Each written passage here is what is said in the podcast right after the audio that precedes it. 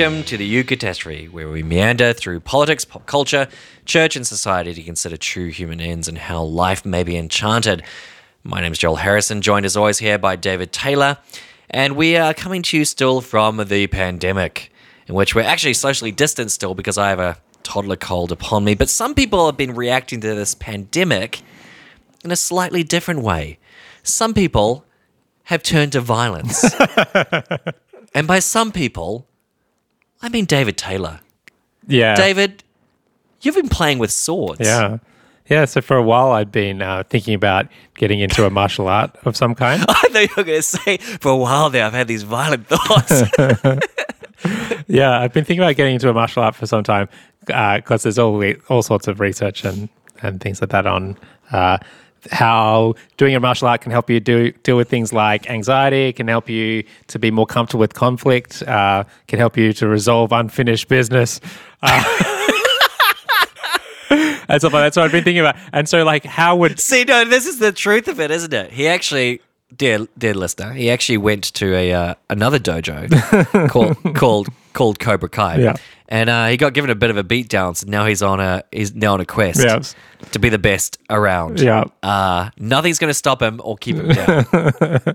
Uh, yeah. So, uh, and like, so what would Dave do? What- What's the most Dave way of learning a martial art? I'm learning 16th century swordsmanship uh, this, from is, this is peak you from Renaissance journals. So, uh, um, from Renaissance manuals. So I'm doing um. Uh, I'm learning uh, the the two handed sword and and the partisan, which is a type of spear. Hold on, hold on. The two handed sword, it's not called that, David. You told me earlier what it's called. It's called the spadone. yeah. Uh, or The- uh, in German, it's the Zweihander, which is two hands. can you keep going? Uh, montante in uh, in Spanish. Oh, man. I think So he's learning a two handed sword. Yeah. Right? And how big is it, how big is this sword? Uh, they were like anywhere that they, they, can go anywhere up to the height of the swords person themselves.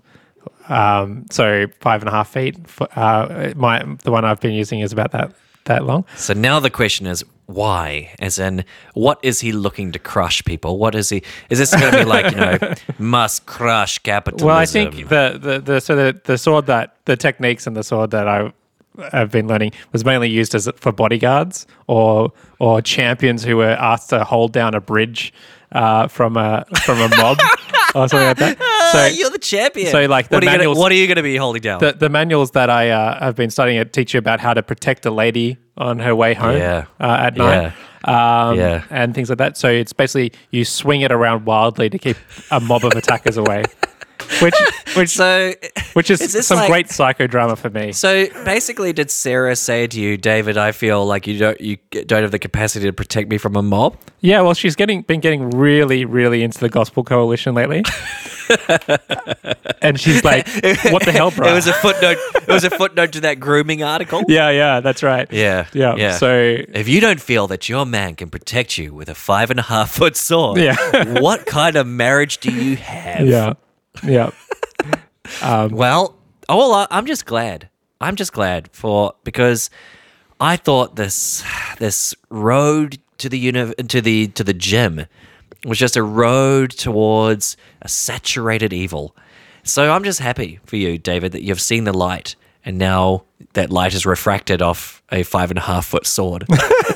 that you're going to swing around city. You're going to become one of these characters you know, people refer to like the guy who carries signs around Sydney. You're going to be the guy who has a five and a half foot sword on his back. Oh, what's her name? Which- um, did you know that uh, this is uh, apropos of nothing, but uh, Miss Havisham from Bleak House is based on a person who actually wandered the streets of Newtown, in King's, Okay. King Street in Newtown. She's buried in St Stephen's graveyard. there you go. So I'll be Well, the next Miss be you. Havisham. You're That's that. my life. that. That's my life goal. You're going to get some cats. Some cats are going to be on the way. Um, this isn't what we're talking about, although we could just keep going on swords and Renaissance history and um, which crusade against what that David is going to be taking up. I think that's a bit late for crusades, isn't it? Anyway, we are actually continuing with our third part of three on discussion of the universe of the university. Uh, what we looked at in the first episode, of course, was uh, John Henry Newman's The Idea of a University, where he argued that the university exists for cultivating knowledge, as against the argument that it should be for utility. Um, in our second episode, we were looking at the relationship of that to theology and how theology is embedded in and integrated with this pursuit of knowledge. Now, this then leads us into slightly different tact, maybe, but we're looking now at the relationship to the church, church and the university, and particularly thinking about student vocation and some of the ideas we've been discussing, how it leads into this. So, in Australia, theology was explicitly carved out of the university and was sent like some sort of exiled person to divinity colleges. Now, in large part, that came about out of sectarian concerns. So, you get arguments, for example, at the founding of Melbourne University around whether a theology faculty should be included. And they couldn't agree between themselves, especially the Roman Catholics saw the uh, founding of a uh, divinity school within the university, public university, as a, a kind of teaching the Protestant religion by stealth. And so instead, you get these sort of isolated around the rings of the university, these divinity colleges that aren't part of the university itself. But I think there's also a fascinating connection here to Newman, again, with the idea of a university. Where he's talking about how religion has been carved out of the university. He says that this is in part because there's a changed understanding about what religion or theology entails. He talks about shifting uh, a shift in understanding of faith to feeling or sentiment or mere taste. And then he discusses how, for example, a scientist can say, Well, I have nothing to do with religion. You can go about doing your religious thing. I'm just simply merely uh, examining the, how the atom works, right? Um, you can continue with your theological understanding as a matter of adornment, as a matter of personal taste, but it's got nothing to do with me. Yeah. And I mean, so you can understand this impulse towards um, kind of privatizing, compartmentalizing theological uh, commitment. Uh, so if we think about this time period, it's one where anti-Catholicism is rife, um, sectarian prejudice is is rife, and so this idea that religious people need to be protected from one another, it's grounded in some sort of historical experience. Now, it it it goes it perhaps goes too far and it and it and it valorizes the secular state too much. It disregards the violence that happens within secular contexts and and treats that as if it's reasonable violence, whereas religious violence is is somehow less reasonable um, or something like that. But you can at least understand the impulse. So if we even think about Henry John Henry Newman himself, I mean, he was someone that was uh, essentially exiled because of his um, conversion to Catholicism or his rejoining of the Roman Catholic Church. Um, and he could no longer be part of the University of Oxford because he was not a uh, card uh, a communicant member of the Church of England. Um, and so you can understand how this narrative develops. That basically we we save each other f- through kind of uh, basically being quiet on matters of matters theological. This has problems, and it's not ne- and it's not necessary. Yeah. So it, this. Uh, so I'd say you know, I, all I'm wanting to qualify this with is you can understand the impulse. Now, I I don't think it was just a matter of. I don't think it was just a matter of trying to protect uh, people from sectarianism. Uh, that was the impetus behind at least the founding, the, the the move in the University of Sydney, which was explicitly set up as a version, a mini Oxford in the Southern Hemisphere. So our motto is something like "Same truth under different stars," and we're we're basically trying to be an Oxford um, uh, on the bottom of the world kind of thing. Now, I think there was a secularist um, push here that you know that we're creating a new world, and so why why not start off this new world with um, without reference to the divine? Uh, there was certainly an element of that. So it was a it was a conscious um, philosophical uh, move as well. But I think as as a matter for the church, if we focus in on the church and its um, understanding, this creates dysfunctions. Yes. So like it is it's a case now. If you take that Melbourne example, I think if you put all these people in the same room, they probably maybe more inclined to have a theology faculty than, or actually some wouldn't. So that's that's actually part of the problem. Mm. But so I think this separation creates dysfunction. Yes. So it's just I think it's dysfunctional for the reasons that we talked about in the last two episodes. That is that without reference to theology, um, all sorts of difficulties arise in the university and its vocation. That is, knowledge becomes fragmented. Um, Uh, things become overly specialized. There's no sense of adjudication between different uh, spheres of knowledge. Um, so different uh, disciplines claim to be the final, the the the, tr- the truthiest truth um, available. Um, so there, there's problems with the university when it um, loses reference uh, to theology, when it loses a theological reference point, uh, if you like. But I think there's also problems with that develop in theology. And so what also happens in New South Wales is we have the development of kind of private um, theological seminaries or Bible colleges, as we call them. And I, I, you know, I'm not a historian, uh, and I'm certainly not particularly well versed in the history of um, Australian theology. But one of the things that seems to develop, especially in our context, is this incredibly insular um, theology within the um, the Sydney Protestant scene, and so um, even to this day, you have people working within Bible colleges as academics who who seem to suffer from a malady caused by not having to justify themselves um, academically um, to people from without side of their theological institution or their Bible college, as they would probably uh, prefer to call it. Um, and so they do engage in things like, uh, and this is probably getting a bit too personal now, they do inv- in- investigate some kind of philosophy and things like that it, for apologetic ends or for instrumental ends. Uh, but that said, so often people, when I tell people that I've studied philosophy, they will then, who have studied at these institutions, they will then try and school me on philosophy, ha- me having studied it for seven years and then one semester. And it's just incredibly bad as well. Um, because Yeah, so you because get- it's not it- philosophy at, at, that has been forged in an intellectual Right. um, in an intellectual furnace of conversation, um, debate, uh, and things like that. Uh, they And Newman actually discusses this, right? He says if you if you if you don't let them go to university, then they can't learn the humor, good wit, and, and intellectual tools Yes. in order to engage with ultimately, if you want to call it Babel, right? But also your point there that they don't have to justify themselves to anyone, which is fascinating because then you get into these scenarios like we had during our. Uh, marriage postal survey Oh and these goodness. things in which you get this supposed apparent political theology argument that has absolutely no under comprehension about how poorly done it is Yeah. right Yeah. and it's just simply manning the ramparts and, and speaking to a your own internal audience right as opposed to actually trying to cultivate what does it mean to live a common life Yeah. together and so the job of the public um, theologian in our context was to make uh, their constituents feel heard.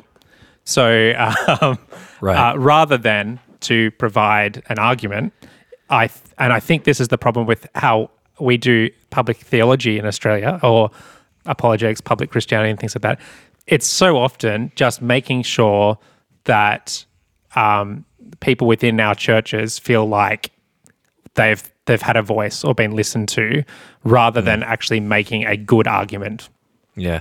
So I think the dysfunction then goes deeper as well because what you then get is it, it becomes specialized. So the university does one thing and these uh, colleges do another, right? And what do the colleges do? Often, especially if you're talking in an evangelical context, I don't I don't think I can universalize it necessarily, but if you're talking about in that context, often it's then seen as this is focused on professional ministry or training for professional ministry.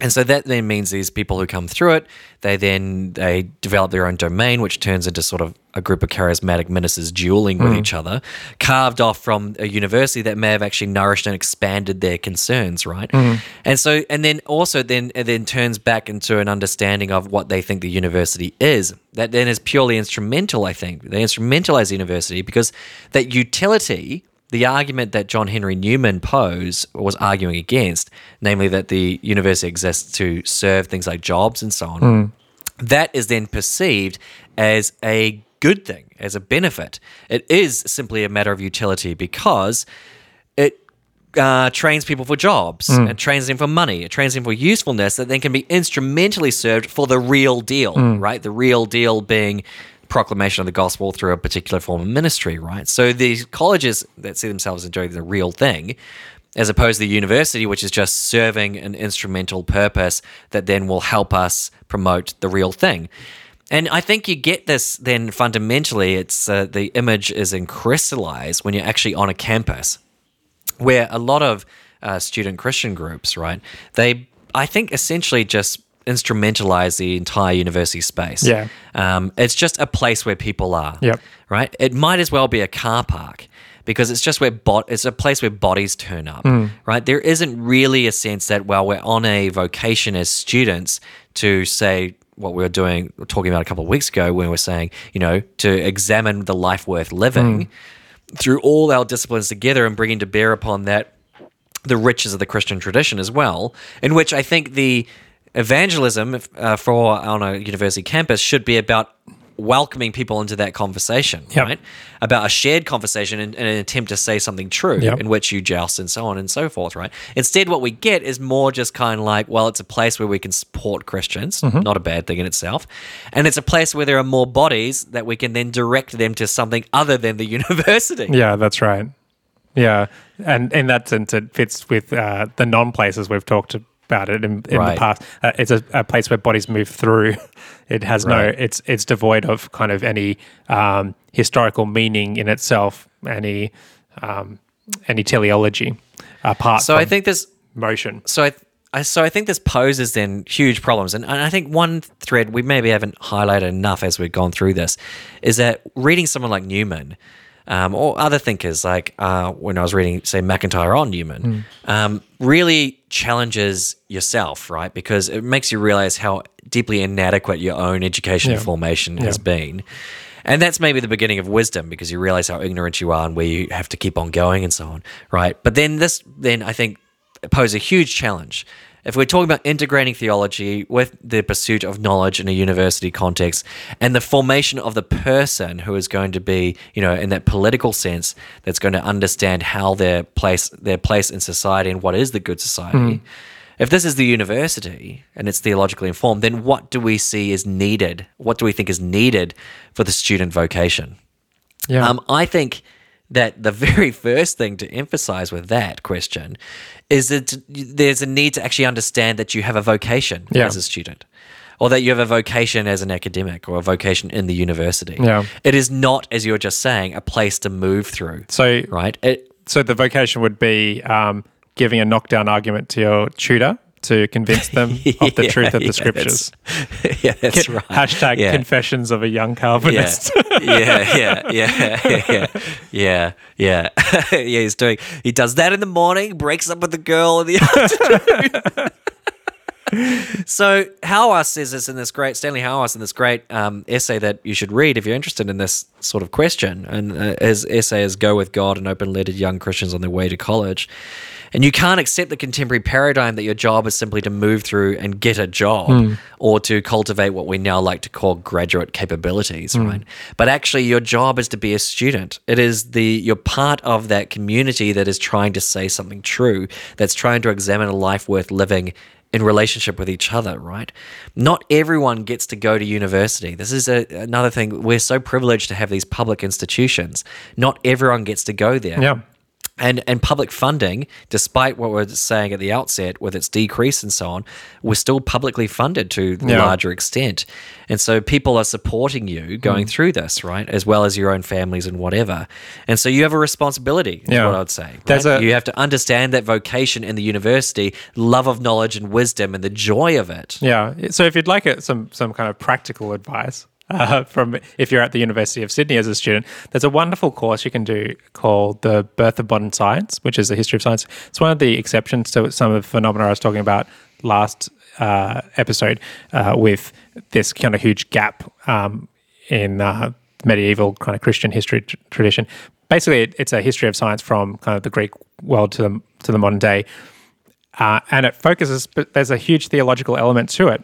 And uh, I was taught that course by a guy called Ofer Gal, and he has uh, one lecture in that series on the history of the university, and and it's complete moralizing on his part. So he he says we we break at this point at every semester. Uh, so that I can say to you, you need to sit down and appreciate what a peculiar medieval Christian institution you're in, and ac- understand that most of these things that you accept as rights um, guaranteed to you by law are actually strange Christian medieval customs. Um, and and it was it was basically he he was trying to instill in the, his students, rightly so, a sense of privilege um, for for what they are getting to participate in by coming to university, and also warn them about its um, it, the peril that it finds itself in as an institution. So I think that's fascinating as well because it's it's probably a it's probably a rarity, right? Um, and and actually, a lot of what I think when we're talking about this vocation as a student, it's something the church itself has to think about cultivating or supporting, because if we're right that there needs to be this integration, the, theological insight and thinking and deep intellectual life, uh, with formation of the person, and also just the multiple knowledges that we don't hive off as specializations. And that doesn't happen, you know, you don't have the, theolog- the theological sense within the university itself, then the church itself has to try and think about how to support that, right? And and the question is, can it? Um, you know, I think one of the points about being a um, a in the student vocation is to recognize deeply intellectual, right? It's a deeply intellectual life. You have to be inquisitive. You have to think widely. You have to draw from intellectual sources, and this means doing things like, as well as your own study, reading the whole of the confessions, reading the whole of this, reading the whole of this, and so on. And that's incredibly difficult, not least because we have a quite an anti-intellectual culture, Yeah. both outside and inside the church. Yeah. So, and and kind of jumping against some more practical advice uh, for students, you need to find teachers who actually talk as if this stuff matters. Um, so I've been really lucky to have kind of stumbled across a few- teachers from outside my discipline, actually, who have been incredible. But one teacher that comes to mind is my kind of associate supervisor for my master's thesis was Professor Vrasidas Karalis and he's a institution on the university campus but he's someone who actually he worries about you um, based on what you're reading so the other day i ran into him on campus and he genuinely worries about the allure of postmodernism for me and my my enamored me being enamored with um, giorgio agamben because because it actually matters right? And it matters for my formation as a person. It matters for my the cultivation of my soul um, and things like that. So he's you know he spent most of his time when I'd meet with him going, you know, basically trying to get me to throw out my the wrong books and read Aquinas. So this is fascinating because I mean, Hauerwas makes the same point to try and find teachers that would set you, for example, the whole of a text, mm. a, a lot of Aquinas or mm. the whole of the Confessions, rather than just simply extracts in this, because they show in doing that what they're trying to say is they want you to fall in love with these people. Yes.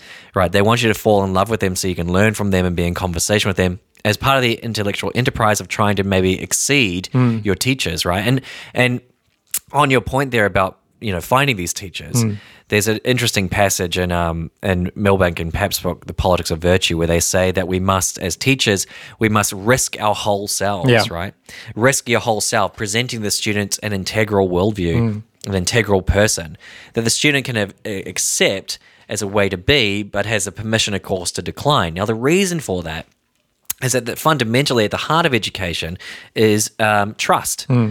That the student has to trust that it is going somewhere. Mm. And how do they do that? They can do that by seeing a person who's before them, Yeah. who has gone further than them, with the idea that that teacher is to raise them up so that one day they surpass them. Right mm. now, I, that sort of language would give a lot of academics hives mm. because it's quite hierarchical, right? It's the idea that you have gone further and you're imparting something to the students, and so that they can then cultivate their own integral understanding of life, and then maybe one day surpass you.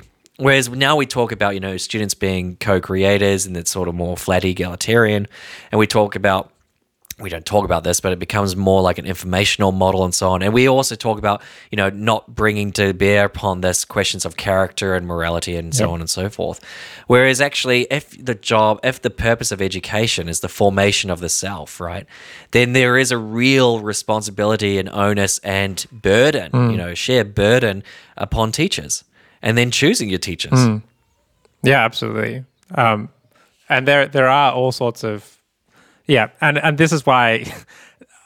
Yeah, and, and I find it very interesting because it's rarely for me teachers that I've had as teachers for courses. It's people I've kind of run into through incidental conversation on campus, um, you know, around the quad or being introduced to, to people. And again, I, I mean, this is another reason to lament the um, death of the campus as a as a space because all my all my best interactions have been you know at the vice chancellor's book sh- book fair um, chatting about you know what I happen to be have have in my hand at the time and um, and things like that. Well, that's a whole nother thing about yeah, in the pandemic and the loss of campus space. I think is is I I, I lament for. I'm just incredibly sad for first year students at the moment, Mm. But who this has been their experience. Yeah, and so this means as well, like another practical thing to do is making sure that you're going along to public lectures um, in the Yeah, evening. but also like let's go further than that and say actually there's a responsibility if you're part of a group of Christian students, Mm. there's a responsibility that you actually or your leaders you cultivate these spaces yourself Yeah, that's right. Right. It's not. It's not because we. If if it's true that you need this integration of knowledge, you need this integration for the formation of the self. Yeah. Then you can't actually rely simply on what goes on in your lecture rooms. Yeah. I said this to a group of students once that they have an incredible burden because they have, get inundated with stuff Hmm. at university, inundated. But then if they're a Christian, they also have to go further. yeah, that's right. They have to like really try and dig deep into their own tradition Yeah. to think about how they integrate all these things together. And that's an incredibly difficult task, but it's also a joyful one. But it's one you can't do by yourself either. Yeah. And so, I mean, on that, on that inundation, it's another thing I, I think is important is that um, you need to make space for uh, for time and silence. Yeah, that's right. So what we do in the university at the moment often is we just give a lot of stuff. Yeah. You know, we just give a lot and, and we demand a lot of assessments. I mentioned it, I think, in another episode how I once saw um, someone in a completely different discipline to me put up something about their, it was on languages, and they had six assessments that were in one class. Yeah. Six micro assessments. Yeah. And this was the mentality.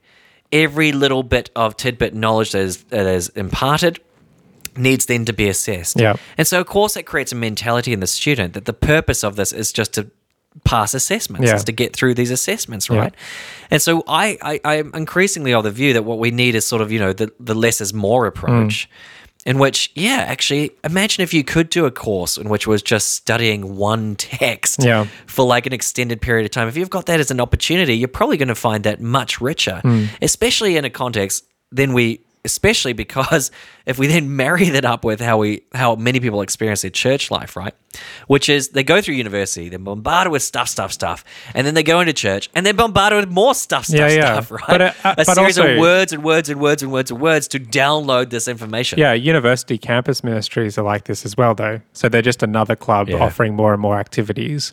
Um, Yeah. Not that that's wrong, or uh, well, not yeah, it's wrong, but not that it's wrong to be a university ministry seeking to do a particular thing. But uh, if you're just adding to the frenetic activity um, that is contemporary university life and not offering any kind of alternative, um, an alternative type of space and formation, then it doesn't. Uh, you might not be doing your job as well as you could. which is I think then you know leads into probably the last point here, but which is why a lot of the language I think we're just using here it, it points to having a liturgical life as a student, mm. right? Um, for a number of reasons. One is that a liturgy re- demands that you are silent mm. and actually sit with a text that is, has a givenness and you ponder it Yep. as opposed to having to sit passively and download information and just be bombarded with it. Mm. You actually have to move through it yourself, but in ways that are kind of rhythmically silent and expressive and so on. And then I think also, you know, you want to be maintaining your uh, connections through time and you know throughout different throughout the Christian tradition, and then also I think ultimately with this liturgical with a liturgical life, it's actually deeply intellectual because it has a certain formation upon the person that you're given these words to reflect upon and to um, cultivate and to do so throughout different seasons of life that sort of mirror your intellectual journey, right? They're not just kind of, um, you know, let's think about one thing and now think about another thing and now think another thing. It's about building the integral life. We're probably just about out of time. Um, thank you so much for joining us for three whole episodes on the university. Um, that was kind of a lot of fragmentary ideas and things like that. We'd love to hear uh, your thoughts on this. What have your experiences been um, as a as a Christian uh, on campus? Um, how what advice would you give for Christian students? You can like us on Facebook by just searching us on Facebook, The Eucatastrophe. You can find us on Twitter at EUCAT, E-U-C-A-T underscore podcast. Uh, please drop us a review on whatever platform you listen to us on. That really helps us to get up there. I've found another um, review here. Um, it's uh, it's it's by uh, John Milbank. Um, I don't know who that is, but it says, um, "Joel, I'm I'm your father." So that's that's not really a review, and it doesn't really talk about That's me. just- so That's just wow. You know, that just thanks for sharing that with the world. You know, I'm actually. God, I'm glad you. I'm glad you're becoming a counselor because I'm going to be your first client. uh, thanks so much, and uh, join us in. I I think we'll probably take a week off after this, and then and yeah, look out for Dave on the streets. Um, Yeah, with my sword. Keep keep five and a half feet away from him, and if uh, he's walking with Sarah, just don't be part of that mob that goes to attack them. see you next week. Bye.